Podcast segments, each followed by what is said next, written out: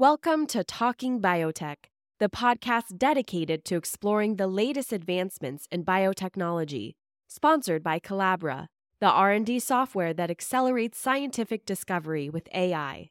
Each week, we'll dive into the latest innovations and discoveries with industry leaders and pioneers. Now, here's your host, Dr. Kevin Folta.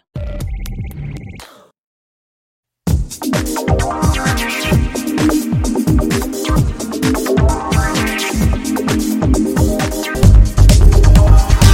the Talking Biotech Podcast. It's the weekly podcast about agriculture and medicine with an emphasis on biotechnology and the good things it can do for people and the planet. My name is Kevin Folta. I'm a professor, I'm a podcast host, I work on a farm, and we're here to explore some of the new applications of biotechnology in the area of treating some of the world's most insidious diseases. We've talked about this before on the podcast. It seems like almost every week there's a big breakthrough. Breakthroughs are happening all the time at the level of DNA, they're happening at the level of RNA. The COVID vaccine is a great example. But in the cell, the real shakers and movers are not DNA and RNA, but they're the final products from the codes they carry within, the proteins. And proteins make up the enzymes, the structural elements of the cell that are actually doing the work. But the proteins themselves are also highly regulated in most cases, or many cases. And misregulation of a protein can sometimes lead to human disease that the number of cancers we can blame on proteins that are present at the wrong time or that should have been turned over but weren't. And we'll talk about that today. So, today we're going to talk about new therapies that are targeting proteins for turnover. Turning over something that is around at the wrong time, or maybe something that, if it's absent, makes a disease less penetrant. We're speaking with Dr. John Houston. He's the CEO of Arvinas. They're in New Haven, Connecticut. So, welcome to the podcast, Dr. Houston. Thank you. Thanks for having me, Kevin. Yeah, this is wonderful. I thought when I got the uh, inquiry about this particular project, I was really excited because we don't talk a lot about proteolytic tagging and degradation. Yet it's something I teach. It's something I've watched since the 19 late 1980s and that field just kind of emerged. And so this is a really cool topic to talk about. So let's start with this process of regulated proteolysis. Why are proteins turned over? Why does a cell make something that it eventually wants to discard? A great question. And um, the study of proteolysis um, in a detailed fashion goes way back into the 60s and 70s. And eventually there was a Nobel, Nobel Prize given out in 2004 for three of the scientists that really understood and elucidated the process of uh, protein homeostasis and that balance of protein synthesis and protein degradation, and particularly the cellular mechanisms involved in ubiquitination of a protein, uh, which ends up being the tagging of a protein and, and uh, allows it to be degraded. So it's a very fundamental process in, in cell biology. And that balance of proteins being synthesized and proteins being broken down and the balance between those two really drives a healthy cell and eventually, obviously, healthy tissues and a healthy body. And when you get disease, as you uh, very eloquently described at the beginning, is where you see a dysfunction in that balance. Uh, either there's not enough uh, degradation of dysfunction in proteins, and you have an accumulation of disease proteins, um, or you have too much degradation. You have um, lean tissue being destroyed. So this balance is an incredibly important feature for human health. Uh, could you go into the details a little bit more about ubiquitination? So, what is ubiquitin? And once something is ubiquitinated, which means they attach an ubiquitin to it, what happens to it? Where does it go, and how has it changed? Yeah, so this all the studies over the last um, several decades have shown that uh, this is a very finely balanced system within your cell. Um, the ubiquitin uh, ligase machinery. So you have over 600 enzymes called ligases that track and look at different proteins in your cell and monitor for either the length of time they're in existence to say you've now been in the cell for hours, that's your lifespan up, or you're you're having a dysfunction. The ligases attach a protein called a ubiquitin to those proteins. And once you get four of those ubiquitins attached to a protein, that serves as a signal to the protein that its lifespan is up. and it gets dragged to this cellular uh, organelle called a proteasome, which is basically a garbage disposal unit in your cell, and all your cells have them. And that that uh, dysfunctional protein is shredded down into peptides and amino acids and flushed back through into the cell in readiness for future protein synthesis. So it's a very it's a very tightly controlled process, but wonderfully unique in terms of the, the tagging mechanism, uh, where you get these four ubiquitins, ubiquitins attached to the protein, and it's uh, then dragged off to the, uh, the the garbage disposal unit. No, that was very well described. And I think that I'll just throw in, just to add to that, is that sometimes proteins that are misfolded or maybe, uh, you know, incorrect or whatever, they will be targeted by ubiquitination to say, hey, throw me in the garbage can and recycle me. Exactly. And so, yeah, so this is a really important process in the cell not only in the uh, maintenance of proteins and that are supposed to be there, or maybe not supposed to be there, but also in recycling. You know, re- re- reusing the resources that are going into making proteins in the first place. So let me ask you about um, some examples of deleterious proteins. So when you're talking about removing the ones that are causing problems, are you looking at uh, rogue accumulations of proteins. Like there's a good example would be Lewy body dementia with synuclein, which is a protein that accumulates, which is associated with this disorder. Or are they other things that um, maybe you want to disrupt, like uh, in an androgen dependent cancer, estrogen dependent cancer, maybe being able to slow the receptor activity a little bit by having fewer of them? Is there one, a couple examples of either one? Yeah, there's a number, and, and clearly our company Arvinas has, has been focused on a number of um, disease-inducing uh, proteins and finding ways to use the protein degradation system um, to, to get rid of those uh, proteins. So you named a couple, but clearly there's a number of um, um mutation-driven um, um, uh, uh, diseases in cancer uh, where uh, proteins become dysfunctional because of the mutations. There's aberrant signaling to the cell and you get uh, uh, uncontrolled division of the cell and leading to, to tumors. Uh, those become particular proteins that we could target for degradation uh, to make the molecules that we make that induce degradation and to get rid of those particular um, um, um proteins. So those are mutated proteins. Uh, you can also get situations where there's an overproduction of a protein.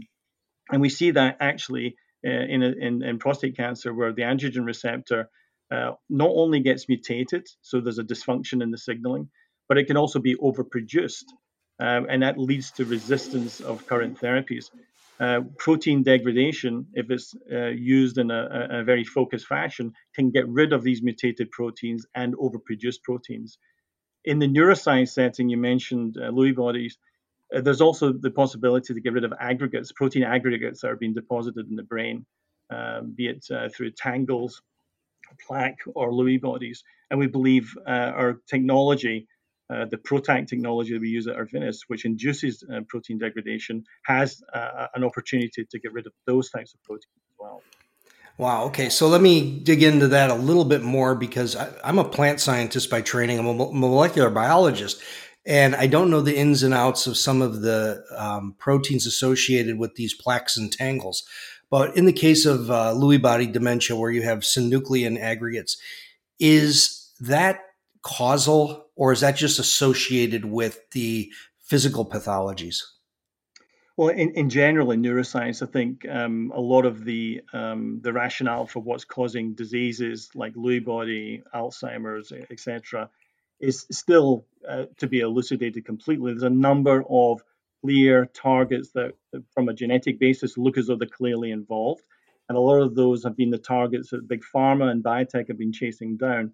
Uh, you have uh, targets like gamma secretase, tau, alpha synuclein in the Parkinson's area, and other areas. These are all uh, targets that we believe, if they're modulated appropriately, uh, could lead to a good clinical outcome. That still has to be proven because these are very difficult targets to drug.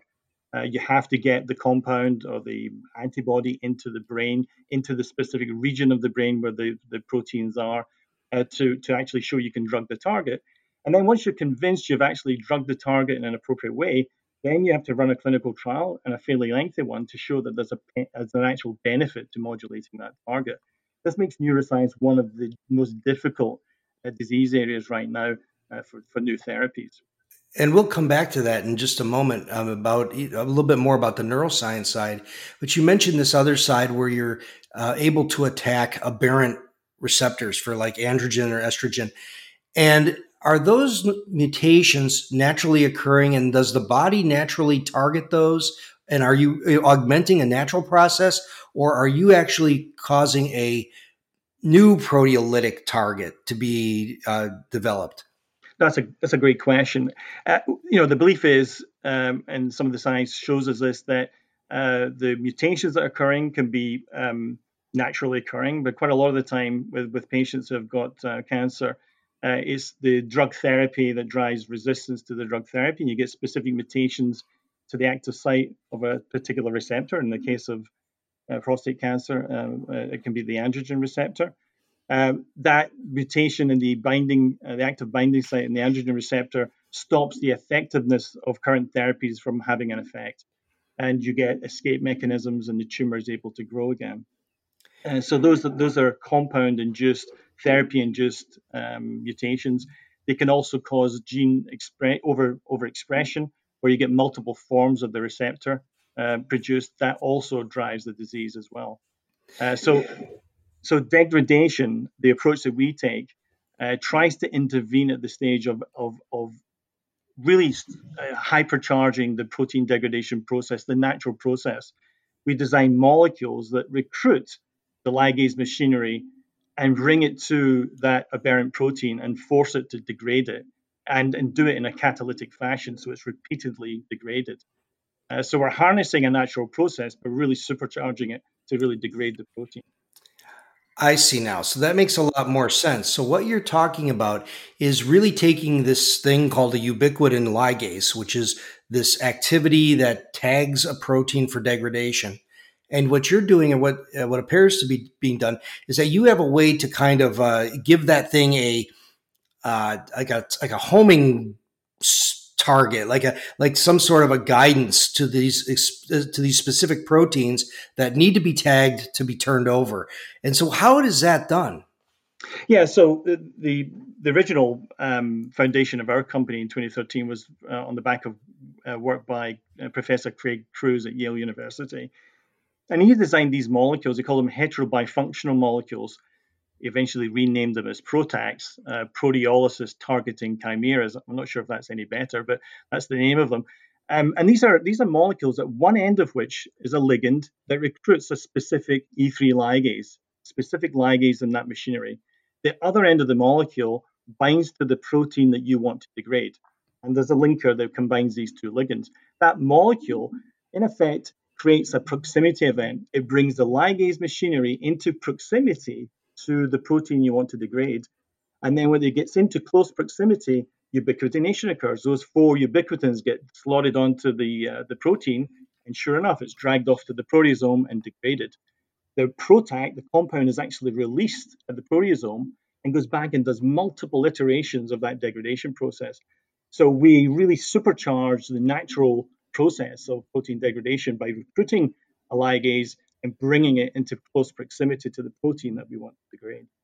Okay, that makes more sense for me because originally when I was reading on this, I kind of thought that the PROTAC uh, strategy was actually attached to the ubiquitin ligase and bringing it to its um, substrate. And what it really seems to be is just a bridge that marries the two with a little more affinity than if the, the two were just together in solution or in a cellular environment. Is that correct? Yeah, it's a highly targeted approach. Um, when you've got extreme um, overproduction of a protein, if you've got uh, significant mutations, the ligase machinery could be overwhelmed, and that's why you get tumor growth. What we're doing in this setting is really enabling a very, very uh, effective protein degradation process by bringing the, the, machinery into proximity to the protein in a repetitive fashion. Um, so, and we've, we've done that with the androgen receptor. We've done that now with the estrogen receptor. Um, and both uh, those programs have developed all the way through to phase two clinical trials. But we have many more programs in our oncology pipeline and our neuroscience pipeline that follow the same route. It's targeted degradation of proteins that the cell would probably naturally degrade, but has been overwhelmed because of the mutations and overproduction of the protein. Very good. So I understand why this would work well, but what about its role as you mentioned before, you know, the blood brain barrier and being able to get something into the brain? Why is this approach better than other traditional pharmacological approaches? Yeah, so um, so PROTACs are small molecules um, but they're larger than average small molecules, so they're more in the kind of the range of 800 to just over 1,000 uh, daltons. So they don't they wouldn't naturally lend themselves to being blood-brain barrier penetrant. And normally those types of molecules have to be very small uh, to get over the blood-brain barrier. Um, but we have been able to design properties into these PROTACs uh, over several years based on our chemistry know-how that allows us to get PROTACs uh, through the blood-brain barrier.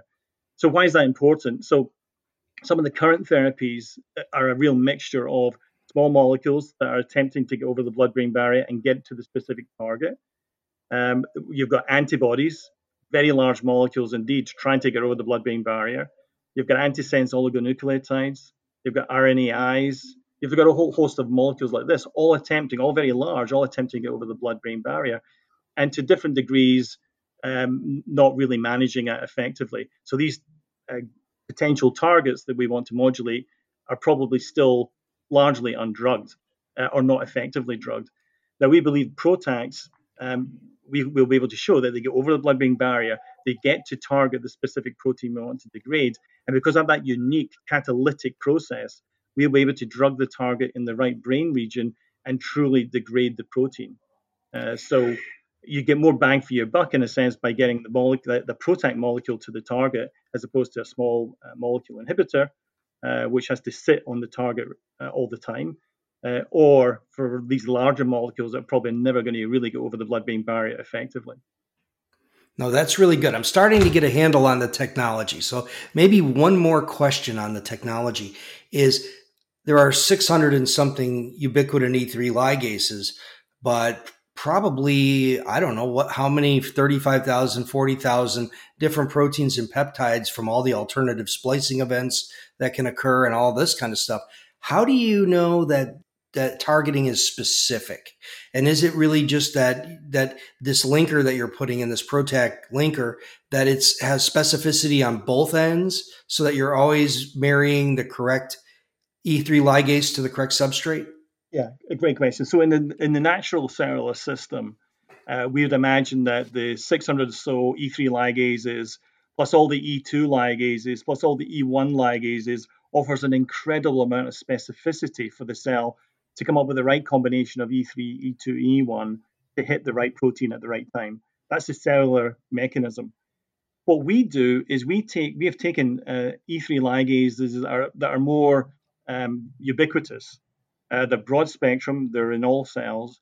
And we have been able to show that we, by harnessing uh, uh any uh, particular E3 ligase, but uh, we, we've, we've used four or five in particular, but, and by dragging that ligase to a protein, it may not be the protein that normally degrades, but by bringing it into close proximity, it drops the ubiquitins onto those proteins and they get degraded. So the specificity, the true specificity, comes from the the the, uh, the binding ligand to the protein and there's a specific binding that occurs there. We've recruited a E3 ligase that we believe will work, and 95% of the, of the proteins we've looked at have been degraded by the ligase we recruit. And so the specificity comes from that initial ligand. And to be honest, the orientation of the protein that you want to degrade and the ligase. There's a lysine group that sits up in the protein where the ubiquitin hits, and that has to be uh, positioned in space uh, when the, the proteins come together to get that specificity as well. Um, but yeah, the E3 ligase we recruit is probably not the specific ligase that would be normally uh, used to degrade that protein. Um, we're just bringing it into close proximity, close proximity, and it does the job. Wow, that's pretty good. I never knew they were so promiscuous. I always was under the impression that they had all these uh, protein interaction domains that made them specific to the substrate but you can maybe make them promiscuous by substituting the linker for these protein protein interaction domains. Yeah, by just dragging the protein to dragging the ligase to the protein. I see. And when it gets into that close proximity, it drops the, the, the ubiquitins onto the protein. Oh, wow, this is cool. Okay, so we're speaking with Dr. John Houston. He's the CEO of Arvinas, and we're talking about regulated protein degradation as a means to destroy molecules which are causing human pathology. And you know what? I bet this works. This is the Talking Biotech podcast. We'll be back in just a moment. Greetings, Talking Biotech aficionados, and thank you for listening to the Talking Biotech podcast. Thanks to you. You've written great, wonderful reviews on iTunes, and it's quite a beacon to the podcast surfer. Shows your amazing support for this mofo of a science show. And special thanks to you who dared to accept my challenge and got that Talking Biotech tattoo. It's appreciated, but guess what? That tattoo lasts a really long time. It's my hope that someday, a few decades from now, we can look at your dermal commitment to a science podcast and ridicule you for defacing your flesh. Our hope is that your days in assisted living will use that tat as a conversation starter reminding the elderly of the dark ages when science was shunned for flashy marketing and myth that placed fear over reason. However, with the support of so many listeners, we're moving innovation to application and helping people and planet along the way. So tell a friend, write a review on iTunes, and most of all, share the beautiful science that we learn from the expert guests that kindly share their expertise here on the Talking Biotech podcast. And now we're back on the Talking Biotech podcast. We're speaking with Dr. John Houston. He's the CEO of Arvinas. We're talking about regulation of protein degradation as a means to control accumulation of aberrant peptides or proteins that contribute to human disease. And this is really a different approach than anything we've discussed in 315 episodes of the podcast. Um, what what's happening in the pipeline? And we already talked about this problem of uh, how you match the specific E3 with the specific substrate, but how is the receptor being targeted by the little linker, by this bridge? Is, is it you know how is it protein protein interaction domains that you've determined ahead of time, or how do you, how does that happen? Yeah, um, the the uh, the two main programs we have that are, in the clinic right now. One is um, targeting the androgen receptor, uh, and that's um, focused on uh, prostate cancer. And the other one is the estrogen receptor that's targeting uh, metastatic breast cancer. So for the prostate cancer uh, program, uh, we developed molecules that would recruit uh, a specific E3 ligase that we knew would would work and works in most situations. And at the other end of the molecule, uh, we we uh, designed a specific uh, androgen receptor binder, and so that binds to the androgen receptor, and so it will, it will bind there. It will recruit the E3 ligase to the, the receptor. Ubiquitins will be added to the receptor, and it gets dragged off to the proteasome and degraded. As I said before, this is done multiple times. Similarly, for the estrogen receptor, we have a highly specific estrogen receptor binder at one end of the molecule. Again, similarly, an E3 ligase is recruited on the other end of the molecule, and the same process occurs ubiquitination and being dragged off to the proteasome. So, very different from inhibition, where you have an occupancy driven event, uh, an inhibitor is added to a receptor. It has to sit on the receptor to block its signaling. You have to keep adding drug to make sure that that receptor signaling is stopped. With a degrader, you are actually taking the protein and degrading it so the protein disappears from the cell. That's really cool. I, I like this approach a lot because it, it just makes so much sense. The what about with uh, even though it wasn't in your website or mentioned on your website, we've had a guest on this podcast before talking about prion related diseases. So, like Creutzfeldt Jakob disease and fatal familial and um, insomnia, um, other disorders, mad cow disease are there any uh, opportunities to target prions or misfolded prions using the same kind of approach? And is anybody doing that? Um, so, so the the um, the ubiquitin system um, has to be intracellular. So so the targeting has to occur within the cell so that the protein can be dragged off to the uh, the proteasome. That could be a nuclear protein, a cytoplasmic protein. It can even be a membrane-bound protein that has an, an intracellular um, component to it. Um, extracellular proteins are proteins that are sitting on the receptor, uh, sticking out of the cell. The proteasome system doesn't get to those because it's an intracellular mechanism.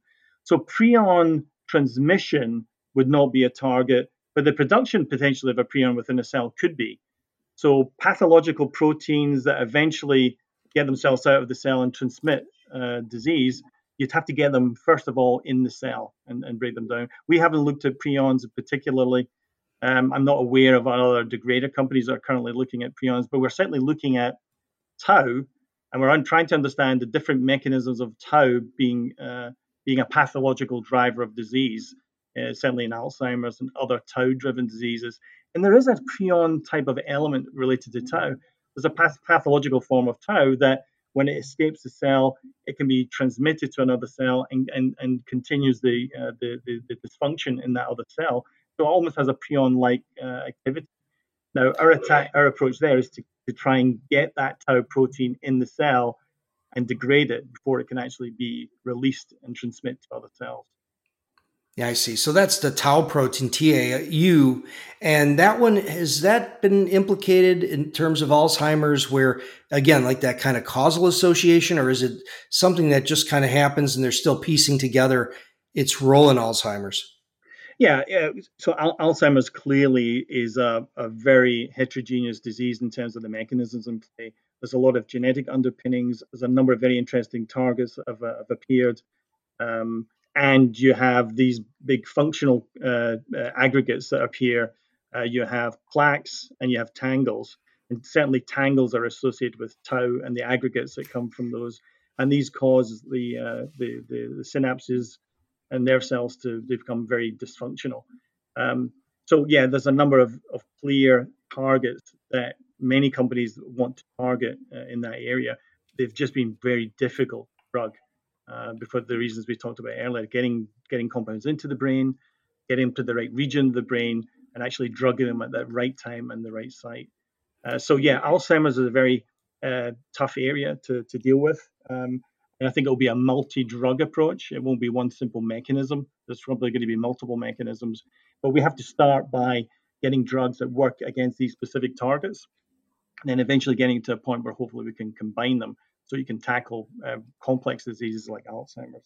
I, I, get the feeling that the estrogen related cancers would be similar because these are estrogen dependent, but if you're able to remove the receptor, you could slow the growth, but probably still need other types of chemotherapy or radiation to actually eliminate the, the problem in its entirety, right? Yeah, uh, with, with, breast cancer and prostate cancer, there's a whole sequence of therapies patients get, and, and thankfully, there's a lot of uh, very, very effective medicines. Um, our clinical trials that are currently running are in patients that have gone through multiple different therapies. And so they're very late stage patients. They maybe have had five or six previous therapies, including chemotherapy and uh, currently um, targeted uh, uh, drug therapies. But resistance is built up, their tumors have continued to grow. And those, those, those are the patients that are in our trials where degraders uh, uh, maybe have a good chance of actually hitting the, uh, the tumors in a very different way. Well, so far you have a pretty ambitious pipeline. If you go to the website, there's quite a few compounds that are in the in the works. Can you give me a sense as to uh, what other products are in the pipeline for certain indications, and what's the timeline till these may end up in clinical pro- trials, or maybe even for use in therapeutic application?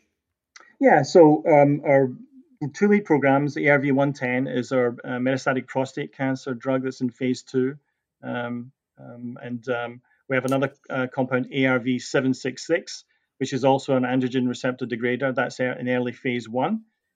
Uh, we have ARV471, which is our estrogen receptor degrader, and that's in phase two uh, in, in, people with metastatic breast cancer. Those are our three main lead programs that have allowed us to, to really show proof of concept that our platform works uh, in, in really tough settings and in, in, in patient populations that are fairly late stage.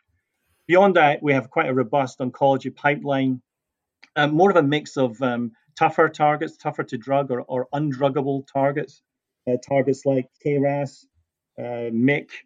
Uh, we also have uh, targets uh, that are like BCL6, which is for B cell malignancies.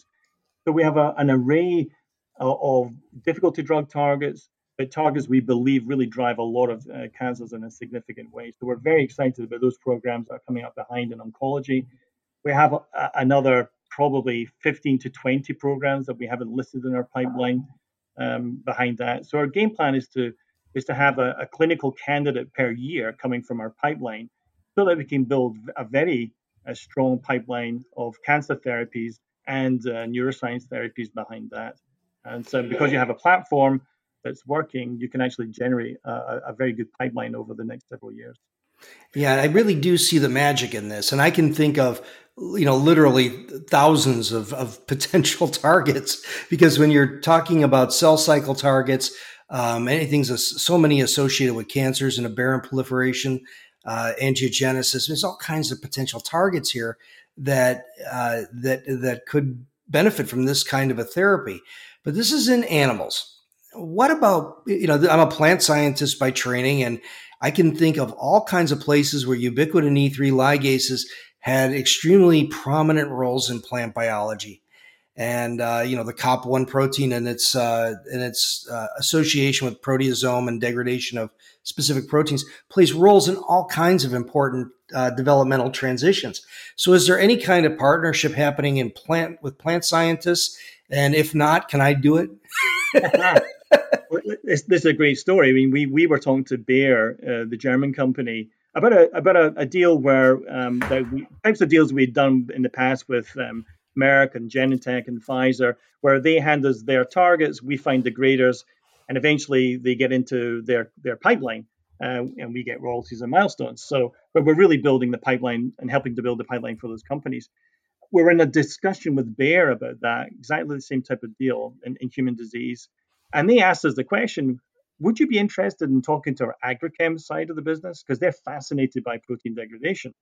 And we said, Yeah, that'd be that'd be kind of fun. We, we hadn't thought about doing agrichem, but we talked to them and they were so enthusiastic about the idea of deploying all the knowledge of ligases in plants, which to be honest, I didn't realize how much how much science was there and how many more ligases there are in plants compared to humans. So it's an incredibly controlled system in, in plants. Um, and, and sure enough, we, we decided this would be a really a very interesting approach. We created a joint venture between Bayer and uh, Arvinas, and that company is called Oerth Bio, O E R T H. Um, and they are completely focused on deploying protein degradation into the agrichem space, looking at plant health, plant disease, uh, looking at insects, looking at uh, fungi that cause disease. And that's been a fascinating new exercise for us working with the scientists that we've now uh, put into that company is, is down in North Carolina. Um, we've pulled in a lot of um, great um, agrichem scientists, and it's led by John Dombrosky, who's had a, a lot of uh, years in the agrichem space. So a completely different outlet for us, but showing you how how adaptable the technology is, that not just in human disease, but also in plant health and plant disease. No, that's a great answer. I, I just think that the whole time I'm reading about what this is, I can't help think about plant applications because plant disease, a, a whole center core of this is degradation of a, a, protein which moves from cytosol to nucleus upon and activates different systems to help in defense. So there's a lot going on in, in, in plants too that I bet this has a major uh, I mean, I just I hear about new breakthroughs and new technologies all the time, and I get excited about all of them because that's how I roll. But this one, I just really think this is where we're where it's at because here you're able to affect these specific proteins through an internal system that's already in place, and probably with very limited toxicity to non-targets. And right, if, yeah, because you can you can recruit a specific plant ligase, and that's what the team is looking at all the different ligases and having the appropriate ligand for them um, and you're harnessing the cell's natural uh, protein degradation machinery. So it's not a genetically manipulated organism. You're not adding anything else in. Sure, you're adding in a compound to to cause the, uh, the to supercharge the protein degradation, uh, but you're you're harnessing a natural cellular process. Oh, very good. You know, there's actually been some reports about the peptides that come through proteolysis having an effect. And uh, at least in some neurological um, uh, contexts. And is that maybe a potential concern that what you're, uh, you, if you enhance proteolytic degradation of a protein, that you could have enhanced production of something on the backside of the proteasome that could feed back? I mean, or is that just a bridge to cross later on? I mean, we were we are only using a fraction, even though we're supercharging uh, protein degradation. We're only using a fraction of the proteasome um, capability and function. So all all the other normal protein degradation processes are going on in the cell unfettered by what we're doing. Um, so there's huge capacity for protein degradation. So what uh, a PROTAC's producing or helping to produce in terms of peptides and amino acids will be minimal compared to the general flux of proteins and peptides in the cell. Well, the thing I really appreciate about this particular technique is that you're essentially marrying the substrate to the thing that's going to degrade it. And how is that more of an advantage over pharmacological approaches where you're targeting a receptor with some sort of inhibitor that may, you know, at some level maybe have some sort of effect? Yeah, you're, you're hitting on a really unique aspect of uh, protein degraders and PROTACs in particular. So with inhibitors, as you know, there's um, an occupancy driven effect. The, the inhibitor has to bind to the active site of the receptor or the enzyme and sit there to block the signaling uh, from that from that protein. So it has to be highly potent, probably picomolar uh, or better to, to get to that um, that effect. A, a doesn't have to do that. A PROTAC doesn't have to sit on the active site. All it has to do is drag the protein into close proximity to the ligase and that can be a relatively poor binder initially. The very potent effect is when the proteins come together and you get this really potent degradation effect and that catalytic effect. So that's why it offers a really uh, novel approach to some of these undruggable targets. A lot of the undruggable targets, which represent what 80% of the current proteome in the cell, a lot of those targets are undruggable because the chemists cannot make potent enough compounds to sit on those receptors but you can make degraders that bind almost anywhere on the protein and drag it into proximity to the ligase. So it offers a whole new approach to undruggable targets and the many, many uh, proteins that have been undrugged so far. So I absolutely love the approach. I, I'm sold. I think this is great. But it seems like this is something that everybody should be doing. How many companies are using this type of approach? Yeah, great question. And, and, and clearly, Arvinas was the, the first mover in the space. We were founded in 2013, and we had nobody uh, around us for at least two to three years. Um, but now, when I look at the uh, the field, uh, there must be around 40 to 50 different small biotech companies, both public and private, that are in some form of protein degradation uh, technology approach. And that's not counting all the big pharma companies that are now looking at protein degradation. Now, what that tells me is that Arvinas, through its technology uh, innovation and the, the drugs that we've put through into the, uh, the clinic, has proven that the technology works and it's ready for prime time. And now there's a significant small industry in protein degradation. And the great news about that is that you're going to see a number of new therapies over the few over the next few years coming from all these different companies uh, targeting uh, all of these difficult to drug uh, disease areas. That's really optimistic. I'm always excited about these uh, new approaches that can solve problems because we have so many people who listen to these podcasts and who will write later on and say, Well, I have a, a family member suffering from Alzheimer's. How fast can they go? And uh, I just think that this kind of stuff, it, you know, it, it's going to move quick as it goes. And if people want to learn more about your company or about uh, the products in the pipeline, where should they look? Well, our website, um, arvinas.com, uh, we have a whole host of um, papers and publications. We have the technology laid out in videos. We also, we also have great interviews with the staff who share their enthusiasm and passion for why they work in this area. Uh, so I'd encourage people to go to our website, arvinas.com. Arvinas.com. Okay, well, I'll also include the address in the show notes. So, uh, J- Dr. John Houston, thank you very much for joining me today. This was really great. And please promise me that as breakthroughs occur, you'll reach out and we'll do this again. Absolutely. Great talking to you, Kevin. And to everybody listening, thank you again for listening to another exciting episode. They've been good lately of the Talking Biotech podcast. Uh, as you know, write a review on iTunes. We've got one three star and one four star, and I think the three star says they gave it three stars because they didn't like how I how I bashed UFOs. if that's true. So um, please write a review and talk about how much you like it, and let's bury that thing. Uh, write reviews wherever you consume podcast media. Send us a little love on Patreon, and we'll talk to you again next week. The Talking Biotech podcast reflects the personal views of Dr. Kevin Folta and its guests. These are not the views of the University of Florida, its faculty, staff, or students. But after all, it is science, so they probably are, but it has to be clear that there is no university affiliation with this podcast, which is a damn shame, but I guess that's how it goes. So feel free to share this science communication effort, recommend guests, and support us with a few shekels over on Patreon. We invest all funds back into promotion of the podcast to widen the audience, enhance production, and expand science communication efforts in many ways. Thank you for listening to the Talking Biotech podcast.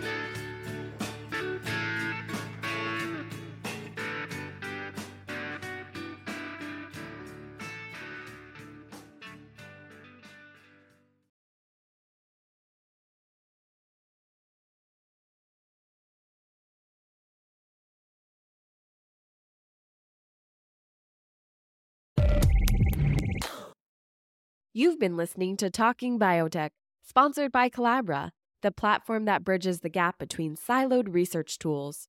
With Colabra's electronic lab notebook, scientists can work together in real time, sharing data and insights with ease. Revolutionize your research collaboration. Sign up for a demo today at colabra.app. C O L A B R A dot A P P.